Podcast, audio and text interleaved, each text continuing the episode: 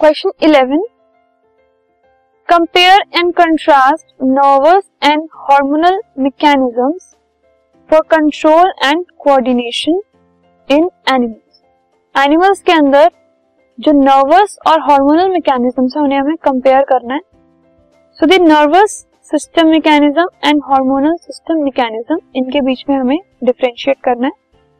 जो nervous system mechanism होता है it consist of nerve impulses between PNS PNS and brain that is peripheral nervous system central nervous system and brain इन सबके बीच में nerve impulses होती हैं इसमें।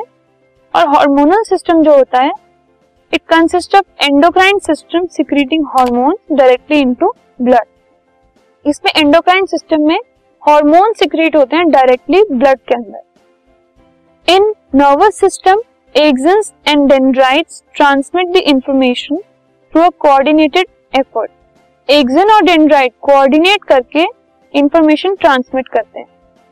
बट हार्मोनल सिस्टम में the information is transmitted through blood सिर्फ़ blood के through transmit होती है इंफॉर्मेशन नर्वस सिस्टम में flow of information is rapid बहुत जल्दी होता है इंफॉर्मेशन का फ्लो और जो रिस्पॉन्स है वो भी बहुत जल्दी आता है।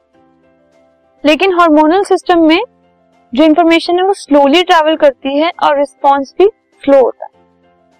नर्वस सिस्टम में nerve impulses are not specific in their action जो नर्व इम्पल्सेस है, उनका कुछ स्पेसिफिक एक्शन नहीं है। लेकिन हर एक हार्मोन का हार्मोनल सिस्टम में एक स्पेसिफिक एक्शन होता है। जो नर्वस सिस्टम है, उसके इफेक्ट्स छोटे होते हैं शॉर्ट लिव्ड होते हैं, कम टाइम के लिए होते हैं। लेकिन हार्मोनल सिस्टम के जो इफेक्ट्स हैं, वो प्रोलॉन्ग होते हैं बहुत लंबे टाइम तक रहते हैं। This podcast is brought you by Hubhopper शिक्षा अभियान अगर आपको ये पॉडकास्ट पसंद आया तो प्लीज़ लाइक शेयर और सब्सक्राइब करें और वीडियो क्लासेस के लिए शिक्षा अभियान के यूट्यूब चैनल पर जाएँ।